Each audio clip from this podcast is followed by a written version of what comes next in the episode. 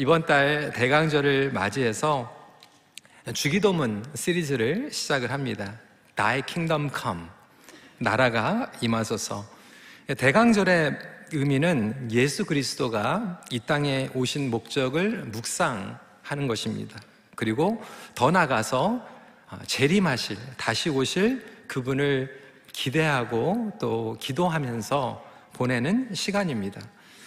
아, 그래서 이 주기도문, 주기도문이야말로 다의 킹덤 컴 하나님 나라가 이 땅에 임하소서라고 하는 기도이고 아, 성육신으로 오신 예수 그리스도를 아, 어떻게 보면 가장 정확하게 설명하고 있는 기도 그리고 말씀이라고 볼 수 있습니다. 그러니까 연말 연시에 어, 여러분 분주하실 거예요. 어떻게 보면 이 대강절의 의미를 아, 잊어버리고 또 분주하게 시간을 보낼 수 있는데 오히려 이 주기도문으로 어, 대강절을 묵상하면서 또 기도 가운데에서 보내면 좋겠다라고 하는 아, 마음 가운데 이 말씀을 아, 이제 앞으로 4주 동안 나누게 됩니다.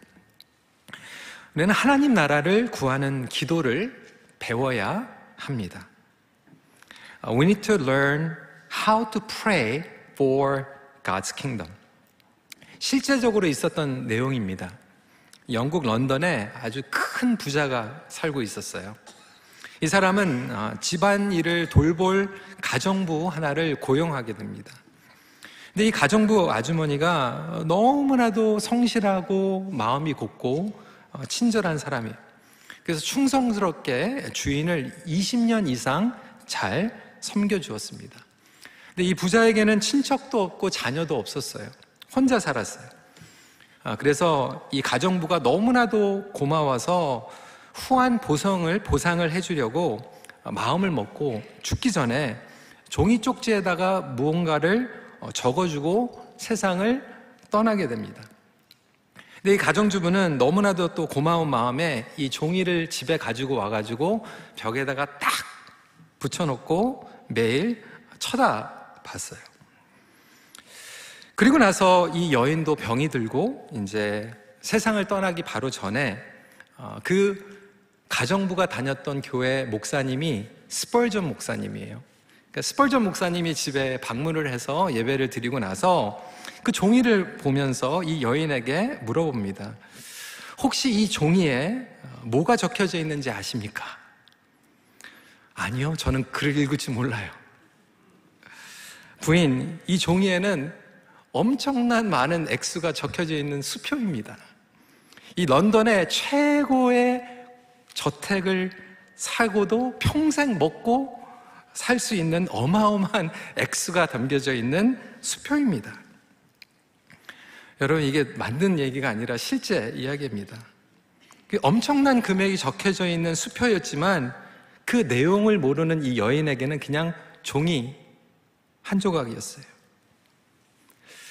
여러분, 주기도문도 마찬가지입니다. 이 주기도문에는요, 엄청난 하나님의 복음과 진리, 그리고 하나님의 은혜를 맛보는 기도입니다. 그런데 이것을 알지 못하고 형식적으로 쳐다보기만 하고 외우기만 하면 정말로 그 중간에 기도가 빠지고 주문이 되어 버립니다. 그런 의미에서 우리는 이 주기도문의 의미를 배우고 또 기도의 능력과 은혜를 경험하는 대강절이 되기를 원합니다. 주기도문은 하나님 나라를 구하는 기도예요. 하나님의 임재를 맛보는 기도입니다. 더 나아가서 하나님께서 가장 기뻐하시는 기도예요. 가장 먼저 우리가 중요하게 깨달아야 되는 것은 뭐냐면 우리는 예수님에게 기도를 배워야 합니다. First, we need to learn how to pray from Jesus. 어, 기도는 누구에게서 배우는가가 매우 중요합니다. 여러분 누구에게 기도를 배우셨어요? 아, 모태신앙을 가진 분들은 아마 부모님들을 통해서 기도를 배우는 경우가 많을 거예요. 예전에도 우스갯소리를 얘기했지만 정말로 실제로 벌어집니다. 주일학교 데리고 가가지고 리트윗을 하게 되면 기도하는 시간에 기도하라 그러면 아이들이 기도하는 모습이 다 다릅니다. 어떤 아이들은 막 손을 다 벌리고 주여 하면서 기도하는 아이도 있고 어떤 아이들은 막 손뼉을 치면서 기도하는 아이도 있고 어떤 아이들은 정말 막 흔들면서 이렇게 기도하는 어, 아이들도 있습니다. 그러니까 아이들이 부모의 기도하는 모습을 보면서 기도를 배우게 됩니다. 예전에 우리 어르신들은 부모님들이 새벽 기도에 깐난 아이기를 데리고 교회 와서 기도하는 그 모습들을 보면서 자랐는데 요즘은 정말로 교회 안에서도 다 부서별로 나누다 보니까 자녀들이 그리고 청년들이 부모님들을 통해서 기도를 못 배우는 경우들이 많이 있습니다. 아, 예전에 저희 아이들이요, 이제 한국어를 잘 못하는데, 그래도 이제 좀 어쩔 때는 답답하면 우리 아이들에게 손을 얹고 저희가 기도를 했어요. 주여! 이렇게 기도를 하면 우리 아이가 듣더니 어, Who's Julio? 이렇게 물어보더라고요. 그 주여라는 것보다는 줄리오로 들었던 것 같아요. 그러면서 저희가 설명을 해주죠. 그래서 그것을 통해서 또 기도를 음, 배우게 됩니다. 어떤 분들은 통성 기도를 또 교회에서 배우기도 하고요. 제자 양육 일대일 통해서 양육자를 통해서 기도를 배우기도 합니다. 선데이 스쿨에서 목사님, 전도사님, 선생님들을 통해서 기도를 배우게 되고 목장을 통해서 기도를 배우는 것도 매우 중요합니다. 특히 우리 장로님들 대표 기도 하시는데 정말 중요한 이유는 뭐냐면 우리 성도들이 그리고 기도를 할지 모르는 성도들이 주일날 와가지고 우리 장로님들의 대표 기도를 통해서 배웁니다. 그래서 이 대표 기도라고 하는 것은 너무나도 중요한 역할을 하고 있습니다. 부모에게서 배우고 선생님에게 배우고 양육자에게 배우는 것도 중요하지만 가장 최고로 기도를 배우는 건 누구에게? 예수님에게 배우는 거예요. 그래서 주기도문은 예수님께서 직접 가르쳐 주신 기도예요. 여러분, 기도할 때요, 어, 나는 기도할 줄 모른다. 딴 기도할 필요 없어요. 주기도문만 잘해도 여러분, 기도를 정확하게 온전하게 하는 줄 믿으시기 바랍니다. 그러니까 자꾸 내가 잘났다고 교만할 필요가 없어요. 이 주기도문만 풀이해가지고 평생 기도해도 기도는 확실하게 할 수 있습니다. 여러분 기도의 문이 막히셨습니까? 뭐를 위해서 기도할지 모릅니까? 주기도문만 묵상하고 따라해도 여러분들 정말로 하나님께서 기뻐하시는 기도를 올려드리는 줄 믿으시길 바랍니다. 이 주기도문의 배경을 잠깐 설명을 드릴게요. 오늘 1절 하반기를 보니까 어, 이렇게 기록합니다. 주여 요한이 자기 제자들에게 기도를 가르친 것과 같이 우리에게도 가르쳐 주옵소서. 예수님 당시에 종교적인 그 배경을 이해하면 당시에 대각성, 영적인 리바이벌들이 일어나고 있었어요. 특히 바벨론 그리고 페르시아의 포로 시대 때부터 어, 이스라엘 백성들에게 영적으로 갈망이 있었어요. 메시아를 기다리는 마음이 생기기 시작했습니다. 그러면서 우리가 성경에서 듣는 바리새인 운동, 에세네파 운동, 세례 요한 운동 이렇게 영적인 운동들이 일어나게 되었고 그 운동을 암축하는 그리고 그 운동의 핵심을 기록하고 있는 것이 바로 기도문이었어요. 그러니까 바리새인들은 바리새인들에게 기도를 가리켰고 에스네파들은 에스네파들에게 기도를 가리켰고 세례 요한은 세례 요한의 제자들에게 기도를 가리켰던 거예요. 그렇기 때문에 예수님을 따라다녔던 제자들이 그렇게 물어보는 거예요. 주님, 하나님 나라의 기도를 가르쳐 주세요. 우리에게도 기도를 전수해 주세요라고 하는 간곡한 요청을 하고 있습니다. 이것이 바로 기본적인 것입니다. 여러분, 우리는 기도는 배워야 돼요.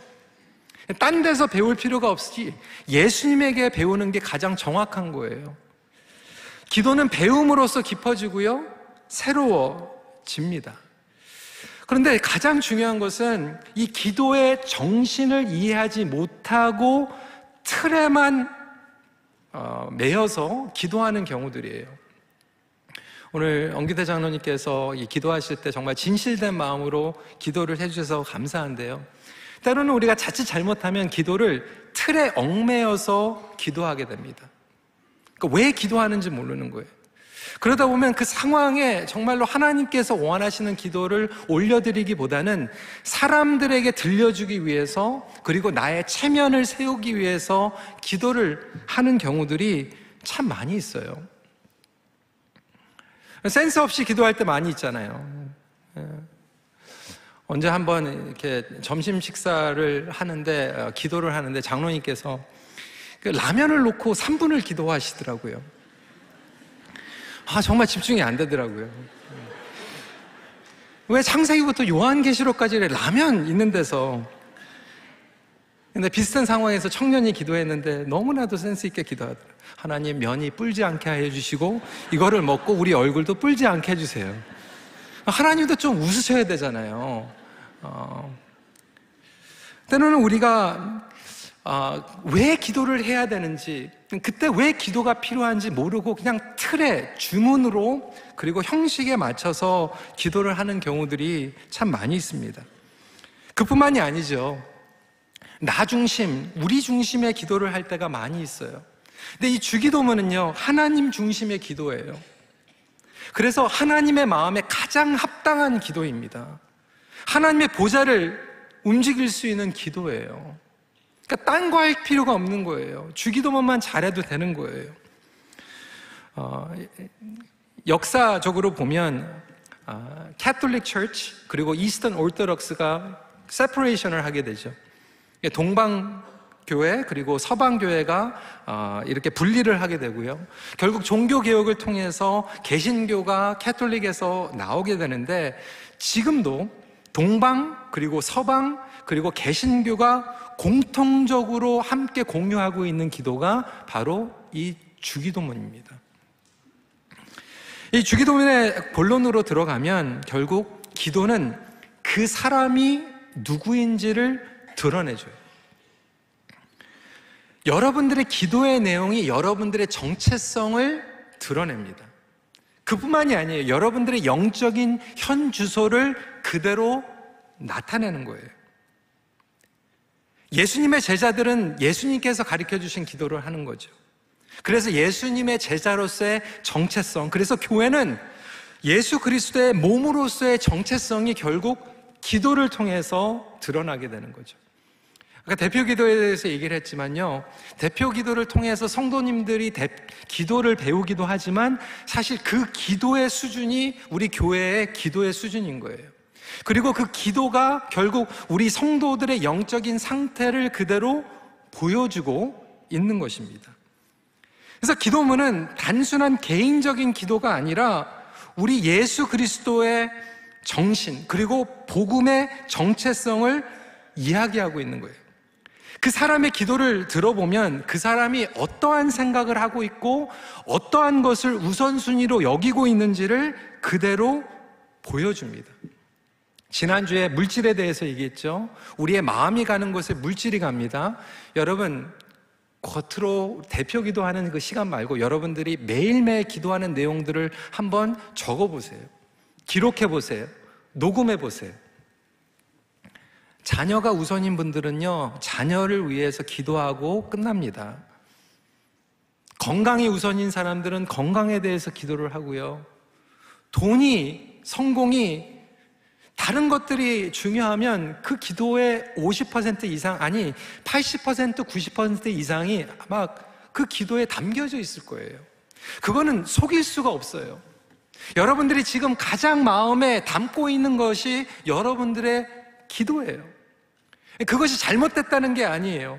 근데 자칫 잘못하면 우리가 그렇게 기도하면서 한쪽에 치우쳐질 수 있지 않겠습니까? 그래서 예수님께서 가르쳐 주신 이 기도야말로 균형 잡힌 기도예요. 총체적인 기도예요. 우리가 한쪽으로 치우치지 않을 수 있도록 우리를 도와주는 기도입니다. 그래서 예수님은 기도로 사역을 시작하셨고, 기도로 사역을 진행하셨고, 기도로 사역을 십자가의 순종으로 성취하셨고, 지금도 기도로 우리를 중보하고 계심을 믿으시기 바랍니다. 그래서 여러분들 이 기도가 여러분들의 정체성이는 거예요. 내가 어, 올해 정말 기도를 많이 못했다. 그게 여러분들의 영적인 현주 선고예요. 내가 기도가 막혀 있다 그러면 결국 영적으로 여러분들과 하나님과의 관계가 지금 막혀 있는 거예요. 그러면 이 브레이크드루를 우리가 어떻게 할 수 있는가? 이 주기도문으로 우리가 브레이크드루를 경험할 수 있는 거예요. 사실 이 주기도문만 해도요, 여러분 평생 기도할 수 있습니다. 하늘에 계신 우리 아버지, 하늘에 계신 우리 아빠, 아버지, 저는 아버지의 도우심이 필요합니다. 아버지를 알기 원합니다. 아버지와 더 가까워지기 원합니다. 아버지의 관계가 내가 지금 온전치 못합니다. 이것만 가지고도 한 시간 기도, 할 수 있어요.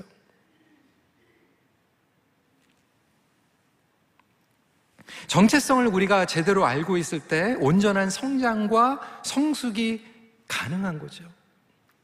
주기도문의 구조를 한번 보겠습니다. 이 주기도문을 보면요, 부름. 어, 첫 번째로 우리가 아버지를 어떠한 분으로 부르는가. 어, 이 부름을 통해서 그 사람의 영성을 파악할 수 있어요. 네, 저도 이제 교회 공동체에서 같이 동역을 하고 이제 장로님들의 기도를 듣고 예, 서로의 이제 기도를 들으면 어, 그 부르는 어, 이 어떻게 어드레스 하는가. 어떤 분은 항상 어, 거룩하신 하나님 이렇게 기도하시는 분도 있고요. 어떤 분들은 사랑의 하나님, 사랑과 은혜가 충만하신 하나님 이렇게 기도하시는 분들도 있어요. 근데 그게 그분이 생각하고 있는 하나님에 대한 이미지예요. 그리고 하나님 앞에 어떻게 나아가는가를 보여주는 거죠. 근데 기도를 매일 하시는 분들은 어, 그 어드레스 하는 그 부름 자체가 계속 바뀌어요. 그러니까 형식적으로 주문으로 하시는 분들은 10년이 되고 20년이 되고 30년이 돼도 똑같이 부를 수 있지만 그때그때마다 새롭게 역사하시는 하나님의 임재 가운데 들어가는 사람들은 때로는 우리가 우리를 도와주시는 하나님 우리를 치유하시는 하나님, 우리를 공급해 주시는 하나님, 거룩하신 하나님, 우리를 성화시키시는 하나님, 얼마나 우리가 하나님에 대해서 많이 알아갈 수 있습니까? 혹시 저와 여러분들이 편협적인 하나님을 알고 있지는 않습니까? 이 부르고만 우리가 온전히 나갈 수만 있으면 그 관계가 회복이 되지 않겠습니까? 그뿐만이 아닙니다. 주기도문을 보면 당신에 대한 이야기, 청원이죠. 하나님 앞에 온전히 나가고 하나님을 올려드리고 하나님에 대해서 선포하는 기도. 그리고 마지막으로 우리에 대한 청원이죠. 나를 포함한 공동체, 이웃을 하나님 앞에 올려 드리는 것입니다. 그래서 이것은 한쪽에 치우치지 않는 기도가 될 수 있어요. 그래서 성숙한 기도입니다. 능력이 나타나는 기도예요. 실전에 삶으로 올려드릴 수 있는 기도가 되는 것이죠. 그렇다면 여러분 현재 기도는 어떻습니까? 여러분 지금 기도를 통해서 무엇을 구하고 있습니까? 혹시 한쪽에 치우쳐서 기도하는 것으로 평생 지나가고 있다라면 그것만큼 안타까운 일이 어디에 있겠습니까? 더 핵심적으로 들어가서 우리는 기도할 때 대상을 알고 기도해야 합니다. 누구에게 기도를 하는지 이 대상이 제대로 알지 못하고 기도할 때가 많이 있어요. 석가, 모함에 상관이 없이 종교적으로 누군가를 의지하기 위해서 맹목적으로 기도하는 분들이 있습니다. 근데 사실 인간의 속성이에요. 하나님께서는 우리를 기도하는 존재로 만드셨어요. 그래서 하나님과 온전한 관계가 없어도 미신을 향해서 토속 종교를 향해서 얼마든지 사람들은 기도하기 원하는 갈망이 있습니다. 사실 예수 그리스도를 통하여서 온전하게 기도하지 않는 사람들도 무슨 일이 생기면 비나이다 비나이다 할 수밖에 없는 거죠. 심지어는 선교지에 가서 복음을 거부하는 사람들도 기도해 주겠다 하면은 기도는 거부하지 않습니다. 믿져야 본전이라고 생각합니다. 그러니까 이방인들도 우상에게 기도를 하고요. 말을 듣지도 못하고 이해하지 못하는 생명 없는 신들에게도 인간은 기도합니다. 문제는 신앙생활을 하는 예수 그리스도 안에 거하는 사람들도 이 기도를 온전히 알지 못하고 누구에게 기도하지는 하는지를 알지 못하고 기도하는 경우들이 있다는 거예요. 우리는 기도는 하나님께 해야 됩니다. 사람에게 하는 게 아니에요. 나의 의를 내세우기 위해서 기도하는 게 아니에요. 사람에게 설득하기 위해서 기도하는 게 아니에요. 근데 어떤 분들은요, 자칫 잘못하면 기도를 이용해서 자꾸 설교합니다. 다른 사람들을 설득하려고 해요. 자기 마음에 답답한 거를 막 표현을 하는 경우들이 있어요. 특히 엄마 아빠들 자녀들 혼내고 나서 기도할 때. 그냥 혼내고 책망했으면 거기서 끝나세요. 기도할 때는 하나님, 하나님께서 우리 아이 사랑하시죠. 그 은혜를 깨닫게 해주세요. 그렇게 기도하면 되는데, 하나님, 우리 아이가, 어, 공부를 제대로 안 해가지고, 아무리 혼내주는데, 이해를 못 하는데, 잘 이해하게 해주세요. 다음에는 그런 일을 안 하게 해주세요. 막 이렇게 자꾸 막 혼내고 자기의 마음을 그냥 얘기하려고. 때로는 남편에게, 아내에게 설득을 하려고, 설명을 하려고 하는 경우들이 있어요.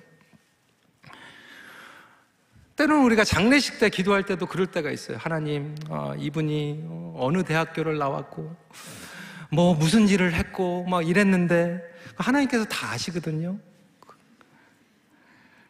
그, 그거는 레저메는 조사 때 하면 되는 거예요. 기도에는 할 필요 없는 거죠. 때로는 우리가 우리 마음 속에 있는 것, 인간적인 것을 자꾸 설명하기 위해서 기도할 때가 있고요. 다른 사람들에게 내 마음의 frustration이나 공격을 하기 위해서 또 할 때가 있습니다. 가장 중요한 것은 하나님을 알고 기도하는 거예요. 호세아 6장 6절 말씀에 나는 인애를 원하고 제사를 원하지 아니하며 번제보다 하나님을 아는 것을 원하노라. 아버지를 아는 만큼 기도할 수 있는 거예요. 그러니까 아버지를 제대로 알고 기도하는 것이 중요하죠. 그랬을 때 아버지가 어떠한 분이시고 무엇을 기뻐하시고 어떤 것을 행하기 원하시고 어떤 삶을 살아가기 원하는지 알게 되는 거예요. 내 기도가 막혀 있는 경우에는 사실은 내가 하나님을 알지 못하기 때문에 막혀 있는 경우들이 많이 있습니다. 내가 기도가 지금 너무나도 지금 어, 황폐하다. 여러분 왜 그럴까요? 하나님에 대해서 여러분들이 지금 말씀을 통해서 알고 있지 못하기 때문에. 어떤 경우에는 하나님에 대해서 왜곡되어서 이해하고 하나님에게 오해하고 있을 때, 이 잘못된 하나님의 이미지 때문에 나의 기도가 막혀져 있는 거예요. 아버지가 어떠한 분인지를 제대로 알고 기도하는 것이 중요하죠. 그래서 예수님께서는 제자들에게 가장 먼저 가르쳐 주신 게 너희들은 기도할 때 하늘에 계신 우리 아빠라고 불러라. 그 얘기 무엇입니까? 신학적으로 얘기하면 초월성과 친밀성이에요. 그 얘기 뭐냐면 초월성은 하나님은 우리보다 크신 하나님이라는 거예요. 거룩하시고 위대하신 하나님, 밖에 계시고 전능하신 하나님인데 그런 하나님이 동시에 우리 아빠라는 거예요. 여러분 기도할 때요, 아빠라고 부르세요. 아빠라고 불러도 되는 거예요. 예, 목장에서 어느 집사님이 아빠 그랬더니 어느 장로님이 그랬대요. 왜 그렇게 수준 떨어지게 그 장로님이 수준 떨어진 거예요. 아빠라고 부르는 게 맞는 거예요. 아버지. 어떤 분들은 유교적인 상황 가운데에서 아버지하고는 좀 불편한 다가가기에 멀고 불편한 관계를 가지신 분들도 많이 있다고 하더라고요. 특히 한국 교회 영성적으로 제가 이제 공부를 쭉 하다 보니까요, 어, 우리가 태어나서 자라면서 아버지의 관계가 때로는 하나님 아버지의 관계를 영향을 끼친대. 그러니까 아버지와의 관계가 치유가 되지 않고 상처를 많이 받고 권위적이고 폭력적인 아버지 밑에서 있었던 분들이 이 아버지에 대한 그 영향이 안 좋게 있다 보니까 영적으로도 굉장히 안 좋은 영향력을 끼치는 경우들이 있습니다. 이것이 바로 사단의 전략 중에 하나예요. 상처 그리고 모난 그 관계를 통해서 하나님 아버지에 대해서도 오해하게 만드는 거죠. 근데 예수님께서는 이 기도를 통해서 아버지가 어떠한 분인지 알게 하십니다. 그래서 하나님에 대한 잘못된 생각, 무속적인 생각, 유교적인 생각을 무너뜨리고 어떤 분들은 그래서 하나님께 기도를 하는데 막 염라대왕에게 기도하는 것처럼 산신령에게 기도하는 것처럼 기도하시는 분들이 있어요. 여러분 기도는 산신령에게 하는 게 아니에요. 비나이다 비나이다 그렇게 기도하는 게 아니에요. 우리와 함께 하시는 하나님, 우리를 가장 잘 알고 계시는 하나님, 그리고 독생자 아들을 보내셔서 희생하실 만큼 우리를 끔찍히 사랑하시고 우리에게 항상 24 hours, 7 days a week 항상 우리에게 귀 기울여 주시는 하나님께 아빠라고 부르는 줄 믿으시기 바랍니다. 그래서 그 당시에 모든 신학자들 가운데서 얘기하는 것은 유대 문서를 아무리 찾아봐도 예수님 외에 하나님을 아빠라고 사용한 기도가 없다라는 거예요.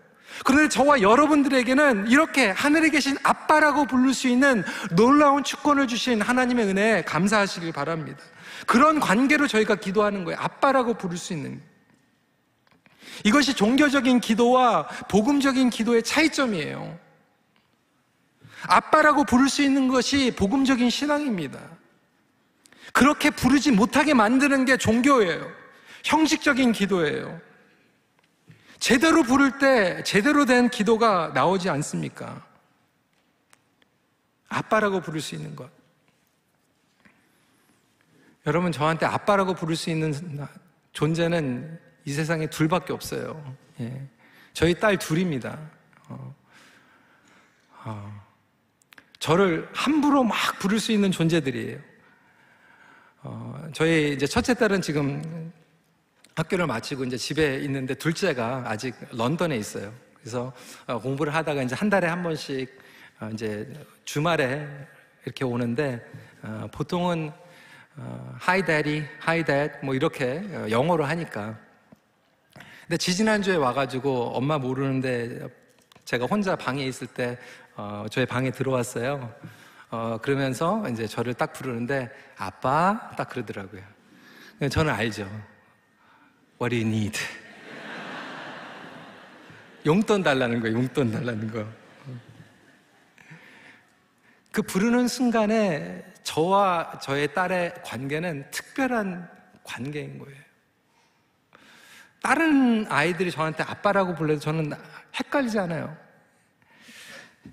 혹시 좀 조심스러워가지고 제가 일부 끝나고 나서 목회자들한테 물어봤는데 목회자들 괜찮고 괜찮다고 해서 제가 온라인으로 나가지만 좀 이 얘기를 합니다. 어, 10년 전이었던가 어, 저희 하, 교회에서 이면수 목사님께서 지킴 운동을 하셨잖아요. 제가 서울의 2세들을 위한 지킴 집회를 이제 준비하느라고 어, 그 해에 이제 여러 번 한국에 어, 나갔다가 왔다 갔다 한 그런 어, 경험이 있습니다. 근데 일정이 너무 빡빡한 거예요. 주일날 예배 마치고 월요일날 갔다가 일 마치고 이제 토요일날 오는 스케줄, 킬러 스케줄이죠. 가가지고 며칠 일 보고 이제 오는 거죠. 그러니까 주일날 마치고 이제 비행기를 타면 얼마나 피곤하겠어요. 어, 그래서 제가 특별히 이제 부탁을 했어요. 제일 앞자리가 그래도 이제 다리, leg room이 좀 있으니까 앞자리에 앉게 해달라고. 근데 이제 그 데스크에서 그렇게 얘기하는 거예요. 어, 그 옆에 이제 애기 엄마가 애기하고 탈 텐데 괜찮으시겠냐고.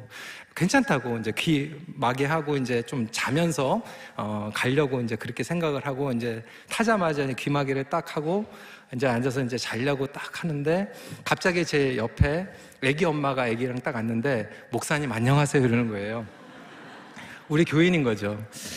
아, 아이를 보니까 이제 두 살은 안 됐고 한 살은 넘었고 이렇게 말을 이렇게 막 하면서 그때부터 이제 제가 13시간 동안 이제 아기가 왔다 갔다 하니까 이제 아기도 보고 어 이제 엄마가 화장실 갔다 오면 또 아기도 안고 뭐 이러면서 어 이러 이제 같이 가는데 이제 애가 이제 아빠는 한국에서 일을 하고 이제 돈을 붙이고 뭐 이랬나 봐요. 중간 정도 가더니 애가 나를 보더니 아빠 그러는 거예요.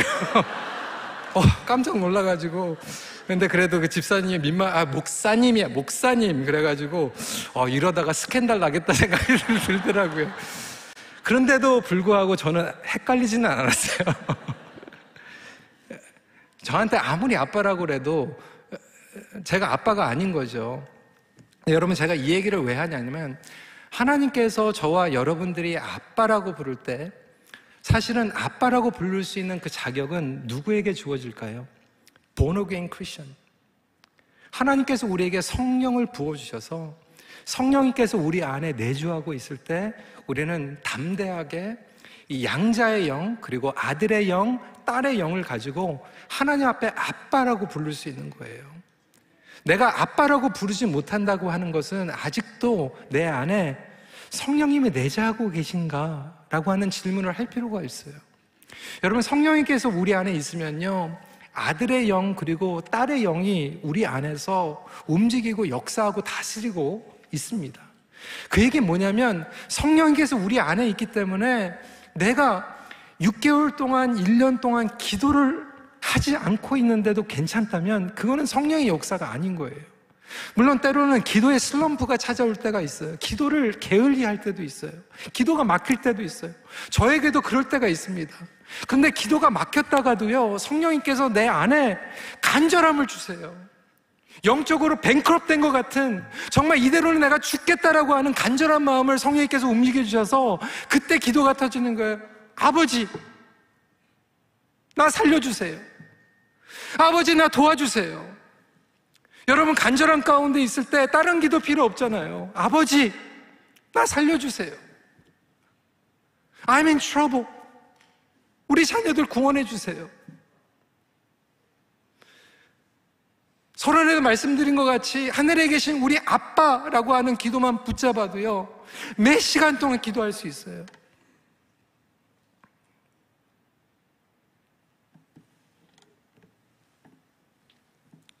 자식만큼은 아버지한테 나가갈 수 있는 거잖아요. 아빠라고 부르는 그 순간 우리에게 믿음의 확신을 성령께서 부어주십니다. 우리는 그분의 사랑받는 자녀라고 하는 것을 알게 돼요. 기도를 통해서 나아간다라고 하는 것은 상속자의 관계를 가지고 있다는 거예요. 그래서 아버지가 누구인지 부르짖을 때 내가 누구인지를 다시 한번 remind 하게 되는 줄 믿으시기 바랍니다. 그래서 여러분, 기도는요, 관계성의 회복이에요. 로마서 8장 15절에 너희는 다시 무서워하는 종의 영을 받지 아니하고 양자의 영을 받았으므로 우리가 아빠 아버지라 부르짖느니라. 더 이상 우리가 종교적으로 비나이다 비나이다 하지 않으면 벌 받을까봐 무서워서 기도하는 것이 아니라 아들의 영 그리고 딸 자녀의 영으로 기본적인 신뢰의 관계로 나아갈 때 하나님의 영이 우리를 어루만져 주시고 충만하게 채워 주시기를 바랍니다. 여러분, 대강절에요. 다른 건 못해도요. 기도하는 시간, 아버지의 나라를 구하는 기도.